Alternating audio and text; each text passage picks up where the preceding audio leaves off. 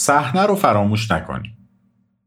هنوز توی لحظه ای هستیم که پگاه به فرزاد گفت حالا بذار اول یه خراش بیفته رود ببین بازم دوست داری با گله بگردی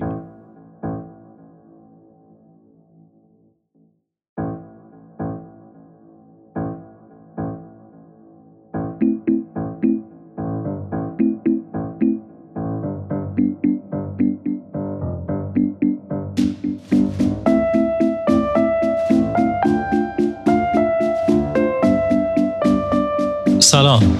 به چهارمین قسمت پادکست سریالی تماشای پاندورا خوش اومدید.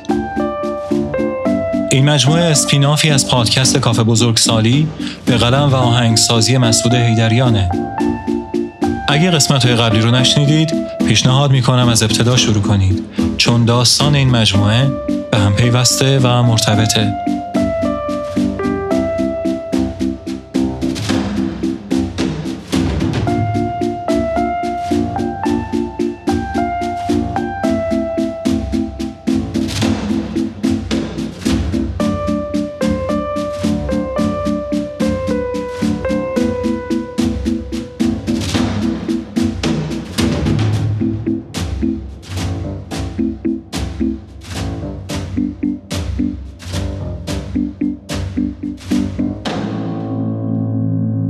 قسمت های قبل با مسعود 18 ساله و پسرخالش فرزاد 22 ساله آشنا شدیم که توی اردیبهشت سال 77 بعد از یک کنسرت خونگی با امیرعلی آشنا شدند. امیرعلی به اونا پیشنهاد داد تا توی یک بازی نمایشی پوکر شرکت کنند و با بازی کردن نقش بازنده ها پول خوبی به جیب بزنند. مسعود و فرزاد توی اون خونه با دختری به نام پگاه آشنا شدند و فرزاد سعی کرد با اون دختر دوست بشه. حالا بریم که ادامه ماجرا رو بشنویم. تماشای پاندورا قسمت چهارم خطای دید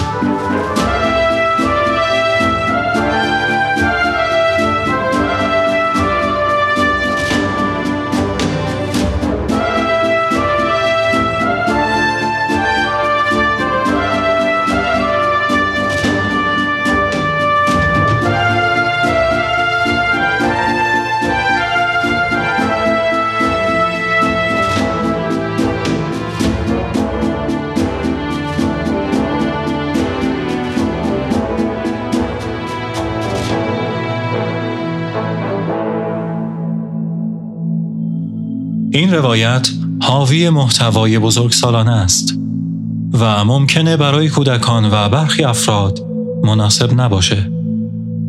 امیدوارم که از این قسمت لذت ببرید.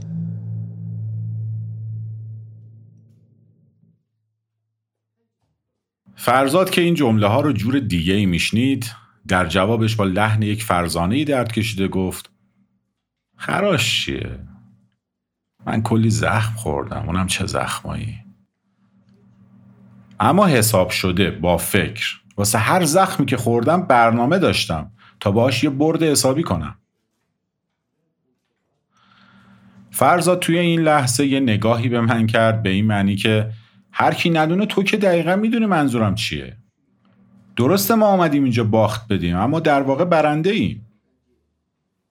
و با همون لبخند پیروزمندانه رو به پگاه ادامه داد. واسه همینه که پوکر باز خوبی هستم. پوکر بازی با آمار و احتمالاته. پگاه گفت پس معلومه که شما خیلی ای هستین. کاش که منم مثل شما بلد بودم. فرزاد جست استادها رو گرفت و گفت حالا بعد از امشب با هم در تماسیم. اگه خواستی یه سری از شگرتای کار با احتمالات رو توی بازی به یاد میدم. فرزاد اینو گفت و از جیبش کاغذ و روان نویسش رو در آورد تا شمارش رو روی کاغذ بنویسه. پگاه پک عمیقی به سیگارش زد. بعد مادامی که دود سیگار رو توی ششهاش حبس کرده بود به سیگارش نگاه انداخت. هر آدمی توی سیگار کشیدن ادا و امضای مخصوص به خودش رو داره که از لایه های عمیق ذهنش میاد. اما این امضاها توی چهار دسته کلی جا می‌گیرن. محو شدن توی خاطرات و فکرهای دور محو شدن توی دود سیگار تماشای آتش سیگار و تماشای تکاندن خاکستر سیگار. معمولا مردها به خاکسترها ظلم می‌زنن. این حرف یه قانون یا یه چیز علمی نیست اما حداقل من اینجوریش رو بیشتر دیدم. نمی‌دونم ولی شاید چون ذات مردها خاکستر نشین و نستالژی باز و خاطر پرسته اینجوریه. زنها بیشتر به دود سیگار و خود سیگار نگاه می‌کنن به آن به لحظه به زندگی به چیزی که همین الان جاریه همونطور که توی زندگی واقعی هم بیشتر زنها هستن که شور و شوق زندگی دارند و تمرکزشون روی زیستن و زندگی کردنه. اما برخلاف دستبندی هایی که توی ذهن من بود پگاه با خاکسترهای سیگارش ور رفت. سیگارش رو توی زیر سیگاری خاموش کرد و با باقی مونده سیگار خاموش شدهش خاکسترها رو توی مرکز زیر سیگاری جمع کرد. بعد بلند شد از پله های دوبلکس بالا رفت و از یه جایی که شبیه به یه تاخچه دکوری بود یه دسته ورق رو برداشت. همینطور که داشت به سمت ما می اومد ورق ها رو مثل یک جادوگر لای انگشت های کشیدهش به رقص در می آورد و بر. فرزاد که کار نوشتن شماره و یه متن کوتاه روی کاغذ رو تموم کرده بود با احتیاط کاغذ رو از دفترچه یادداشتش جدا کرد و رو به پگاه گفت این شماره منه. خوشحال میشم بیشتر با در تماس باشم. پگاه جان. پگاه بدون توجه به دست دراز شده فرزاد یه مبل تک نفره رو چرخوند و روبروی فرزاد گذاشت و نشست. گفت بیا بازی احتمال بکنیم با هم. می‌خوام ببینم اصلا چیزی داری بهم یاد بدی؟ اگه داشتی شمارت رو می‌گیرم. قبوله؟ فرزاد یه نگاهی به پگاه کرد و گفت پوکر؟ پگاه گفت نه بازیش اینجوریه که یه کارت انتخاب می‌کنی و به من میگی چی انتخاب کردی. بعد من ورقها رو در اختیارت می‌گذارم تا یه کارت بکشی. اون کارتی که می‌کشی نباید همون کارتی باشه که انتخاب کردی. آسونه دیگه. احتمالات میگه پنجاه و یک برابر احتمال بردت بیشتر از احتمال باختته. فرزاد متفکرانه گفت آره دیگه. پگاه با لحنی بین هشدار و شیطنت گفت اما هر بار همون کارتی رو که انتخاب کردی رو بکشی هزار تومن جریمه میشی. قبوله؟ فرزاد دست کرد توی جیبش و یه هزار تومنی در آورد و گفت قبول.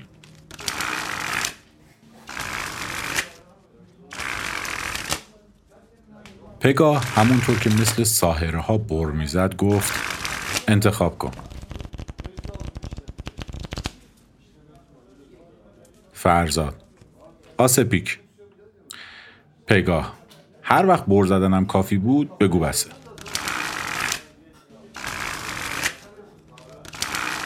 فرزاد بعد از یکم صبر قافلگیرانه گفت بسه. بعد پگاه از لای دسته ورقها یه برگ رو کشید. آسپیک و یه لبخند یه ورزد من و فرزاد از هیجان بلند بلند خندیدیم. پگاه ورقها رو برگردوند و نشونمون داد که همهشون با هم متفاوتن. با انگشت اشاره کرد که پول رد کن بیاد. فرزاد هزار تومانی رو گذاشت روی دسته مبل پگاه. پگاه دوباره دسته ورقها رو یه جوری به فرزاد نشون داد که یعنی بازم می‌خوای شانست امتحان کنی؟ فرزاد دست کرد توی جیبش و دسته هزاریای نو رو در آورد. با یه حالتی که مصمم بود مچ پگاه و بگیره گفت بره بریم. پگاه بر زد. فرزاد گفت بس. یه برگ رو از یه جای نامحتمل دسته ورقها کشید بیرون. آسپیک. هزار تومن دیگه گذاشت روی دسته مبل پگاه دوباره برو بریم. آسپیک. هزار تومن رد کن بیاد. دوباره. برو بریم. آسپیک. هزار تومن رد کن بیاد. دوباره. برو بریم. آس پیک هزار تومن رد کن بیاد. فرزاد که کلافه شده بود با یه خنده عصبی و ناامید به پگاه گفت نخواستیم بابا اصلا شما رو نمیدم پگاه یکم صداشو لوس کرد و گفت خب قر نکن بیا آسون ترش کنیم اصلا من آس پیک رو از بازی میندازم بیرون تا تو نتونی انتخابش کنی پگاه آس پیک رو از بین ورقها خارج کرد و نشون فرزاد داد. بعد گذاشتش روی زمین. بریم. برو بریم. آسپیک هزار تومن رد کن بیاد. فرزاد که دیگه کاملا عصبی شده بود دست برد و ورق روی زمین که قرار بود آسپیک باشه رو برگردون. سه خشت. گفت بده من بر بزنم. پگاه ورقا رو داد بهش. فرزاد بر زد. پگاه بعد از یکم نگاه کردن گفت بسه. برگ روی. آسپیک هزار تومن دیگه. پگاه آس پیک رو برداشت و به من و فرزاد نشون داد و به پشت گذاشتش توی دست من و گفت نگهش دار اما نگاش نکن. بقیه ورقها رو داد دست فرزاد و گفت هر چقدر خاصی بر بزن. فرزاد بر زد و خودش هم گفت بس. پگاه گفت از زیر پنجمین برگ. فرزاد از ته برگ ها رو کشید بیرون و شمرد. یک دو سه چهار آسپیک جفتمون داشتیم دیوونه می شدیم. من سعی کردم توی انکاس شیشه میز اصلی بغل مبل عدد کارتی که دستم بود رو ببینم. سه خشت. با خودم گفتم این لعنتی کی کارت رو عوض کرد؟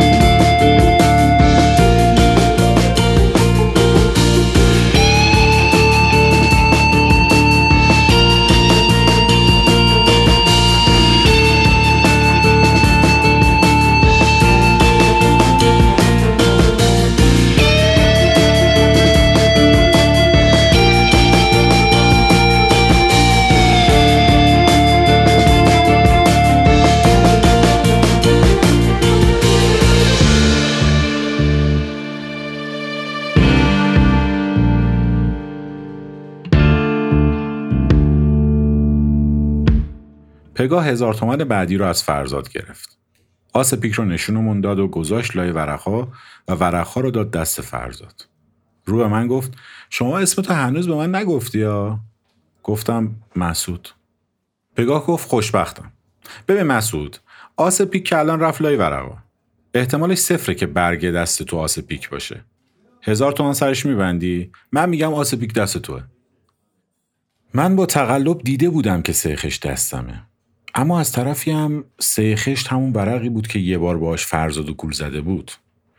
حس کردم احتمالا ورق و عمدن به هم داده که تقلب کنم و مطمئن باشم که دارم برنده میشم اما آخرش می‌خواد به هم رو دست بزنه. گفتم من بازیکن خوبی نیستم. پولم امرام نیست. پگاه رو کرد به فرزاد و گفت هزار ببند. اگه ببری هم همه پولاتو بهت پس میدم هم شمارتو می‌گیرم. فرزاد از بین دست پولا یه هزاری کشید و نشون پگاه داد. به این معنی که قبوله. پگاه کارت رو از دست من برداشت و نشون فرزاد داد. آسپیک پگاه هزار تومنی رو از دست فرزاد گرفت و گذاشت جلوی خودش. آسپیک رو دوباره بین برگها گذاشت تا با یک کلک دیگه تیغمون بزنه. واقعا دلم می‌خواست همونجا با مشت بزنم به فرزاد و بگم داری با پولامون چیکار می‌کنی لعنتی؟ تمومش کن.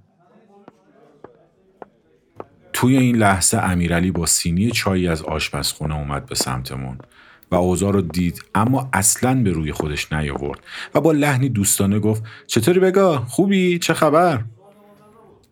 پگاه جواب داد سلامتی. تو خوبی؟ امیرعلی خم شد و سینه چای رو جلوی ما گذاشت. پولها رو از روی دسته مب برداشت و مرتب کرد. اسکناس های توی دست پگاه رو هم از دستش بیرون کشید.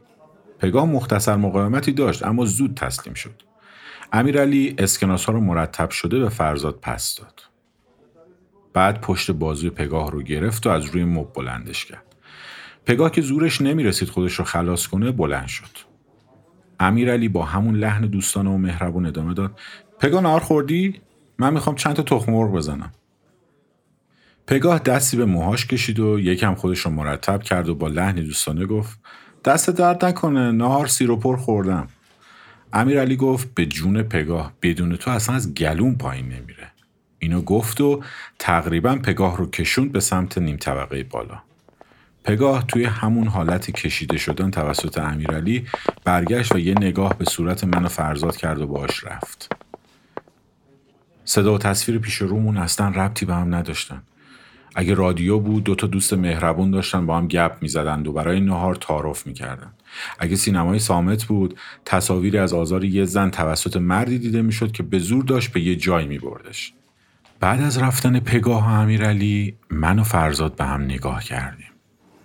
به فرزاد گفتم این چه جونوری بود من ورق آخر رو دیدم سه خشک بود این چه جوری عوضش کرد؟ فرزاد گفت اونو ول کن. پسره رو بگو. اصلا بهش نمیخوردم چه آدمی باشه. دیدی دختر جفت کرد جلوش؟ ترس و استرس جفتمونو گرفت. اینجا کجا بود اومده بودیم؟ اینا دیگه چجور آدمایی بودن؟ حالا راه برگشت هم نداشتیم. نه اینکه واقعا نداشته باشیم. رومون نمی‌شد بریم بگیم. امیر علی جون ما از ترس گرخیدیم تو خودمون. این در واکن ما فرار کنیم. تازه خودمونم از روی همدیگه خجالت میکشیدیم که پا پس بکشیم. زمان گذشت و ما با همین استراب یه مدتی رو طی کردیم. آدم های بیشتری اومدن ولی معلوم نبود کی هدفه کی سیای لشکره کی بازیکن اصلی. فقط می‌شد فهمید اکثر کسایی که اینجان همدیگر رو نمی‌شناسن. آدم ها می اومدن می رفتن توی اتاق و حال احوال های علکی می کردن و خاطرات پرت و پلا و جوک می گفتند و اگزجره می خندیدن. انگار خیلی ریلکسن و اصلا این بازی براشون مهم نیست. ساعت نه شب شد.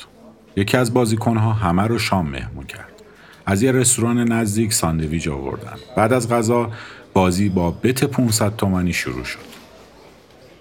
بت کوچکترین واحد پولیه. یعنی هر رقمی که کسی می‌خواد بذاره وسط میز باید ضریبی از این بت باشه. 500 هزار 1500 مثلا کسی نمی‌تونه روی بت 500 تومنی 1350 تومن بذاره وسط. صدای خنده ها و شوخی ها بلند بود. بازنده ها یکی یکی از توی سالن پوکر می اومدن بیرون و بعد از تر کردن گلو با امیرعلی به گوب خندکنان سیگاری دود می‌کردند و آژانس می‌گرفتند و می‌رفتند. بعضی ها هم دوباره برمیگشتن توی سالن برای دور بعد. میز دوم که شروع شد فرزاد رو صدا کردن. اون هم رفت داخل. بت هزار تومن بود. قبل از اینکه بریم بخش پایانی این اپیزود رو بشنویم لازم می‌دونم از تمام عوامل تولید که بدون زحمت بیدریقشون این مجموعه امکان نداشت به ثمر بشینه تشکر کنم امیر دولتخواه گوینده تیتراژ ابتدایی مهدی صادقی بیدمشکی راوی اصلی مرزیه محمدزاده از پادکست دراما راوی پگاه شهرزاد سانه، امیر دولتخواه، آوا فاضلی، برانازا مهنتی، خوانندگان های پایانی، مینا مؤمنی تصویرساز، حامی مالی، سپیده تنباکوزاده. باعث افتخار منه که در کنار همه شما قرار گرفتم و این کار رو تجربه کردم. از این پادکست به دو روش می‌تونید حمایت کنید. روش اول در شبکه های اجتماعی با عضویت و تبادل نظر در اینستاگرام، توییتر و کانال تلگراممون و فرستادن لینک فایل هر اپیزودی که میشنوید برای دوستانتون. اگه جایی مطلبی درباره این پادکست گذاشتید، هشتک بزنید و ما رو هم منشن کنید تا مطلع بشیم و نظر شما رو باز نش بدیم. روش دوم حمایت مالی این پادکست کاملا رایگانه و شنیدنش هم برای هیچ کس تعهد اخلاقی، وجدانی، قانونی و شرعی و عرفی ایجاد نمی‌کنه. با این حال اگه کسی دوست داشت تا به اختیار خودش ما رو برای تولید آثار آینده حمایت کنه باعث خوشحالی و افتخارمونه. مشخصات حساب بانکی و شبکه های اجتماعیمون رو از قسمت توضیحات در هر جایی که دارید این فایل رو گوش می‌کنید می‌تونید مشاهده کنید. باز هم سپاسگزارم بریم برای بخش پایانی این اپیزود. ارادتمند شما شنونده عزیز من مسعود هیدریان هستم.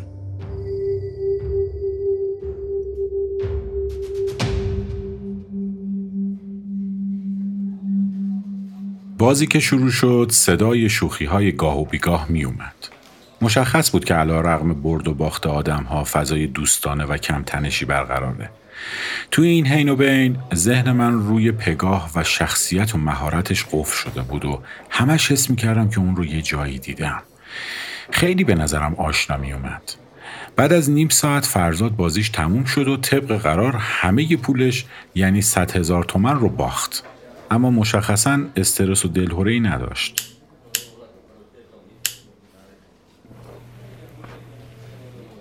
اومد نشست پیشم سیگارش رو روشن کرد و گفت مسعود یه چیزی بگم کف خون قاطی کنی؟ گفتم بگو. گفت می‌دونی کی داره برگ پخش می‌کنه؟ گفتم پگاه؟ گفت آره. گفتم خدا به دادشون برسه بدکوفتین اینا.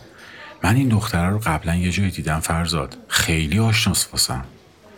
فرزاد همونجور که سیگارش رو پک می‌زد گفت نمی‌دونم والا ولی اگه قرار نبود توی تیمشون باشیم دهنمون سرویس بودا.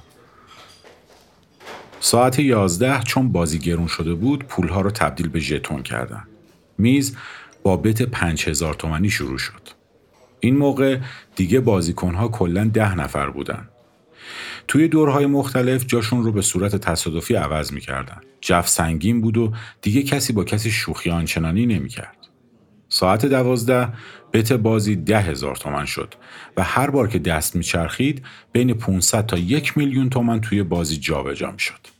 احساس می‌کردم همه بازیکنهای متفرقه نقششون رو اجرا و میز رو ترک کرده بودند. حالا به جز پگاه پنج نفر سر میز حضور داشتند.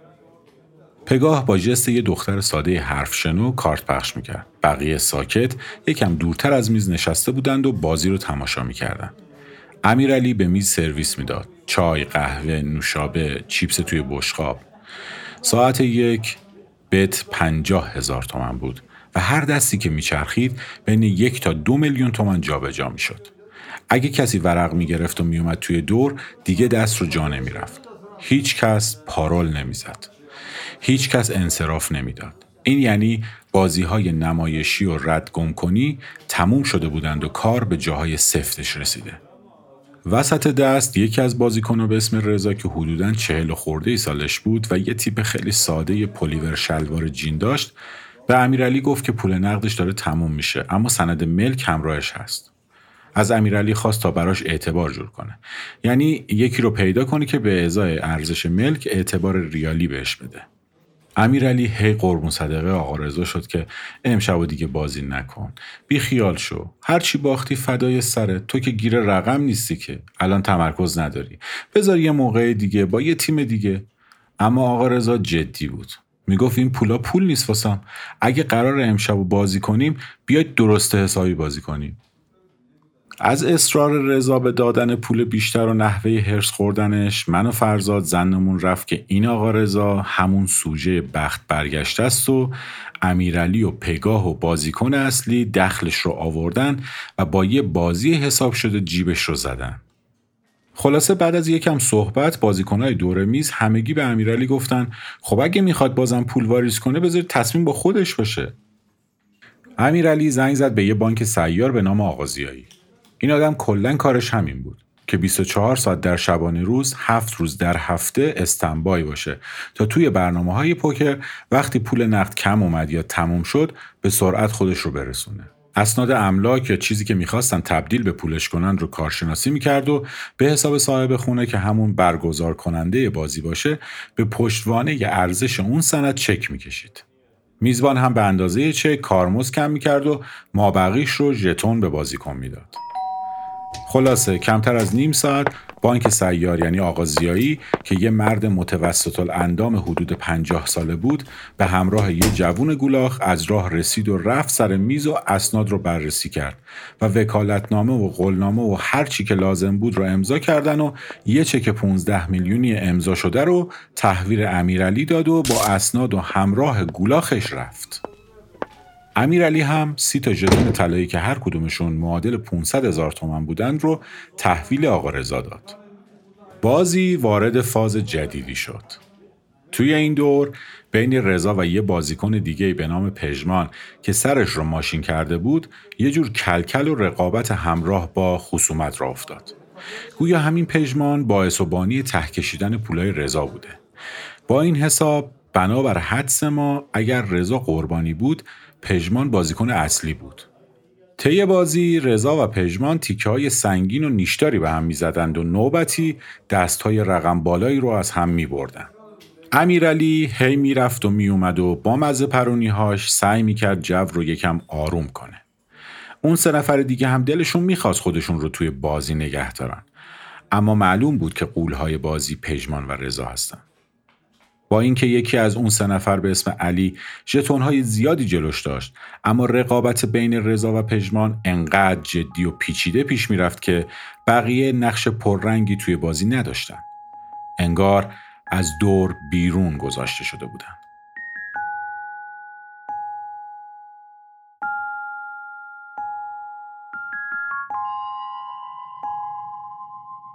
مثل یه ساقه گندم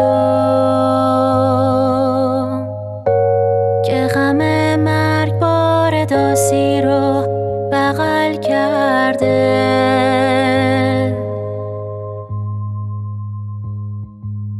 نشستی تو لونه ای تاریک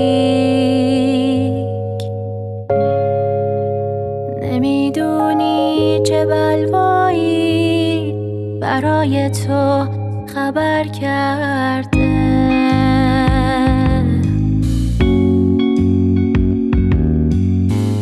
اونی که قوس اندامش شبیه کارت دعوت بود. اونی که چشم تب دارش بون بست خلوت بود.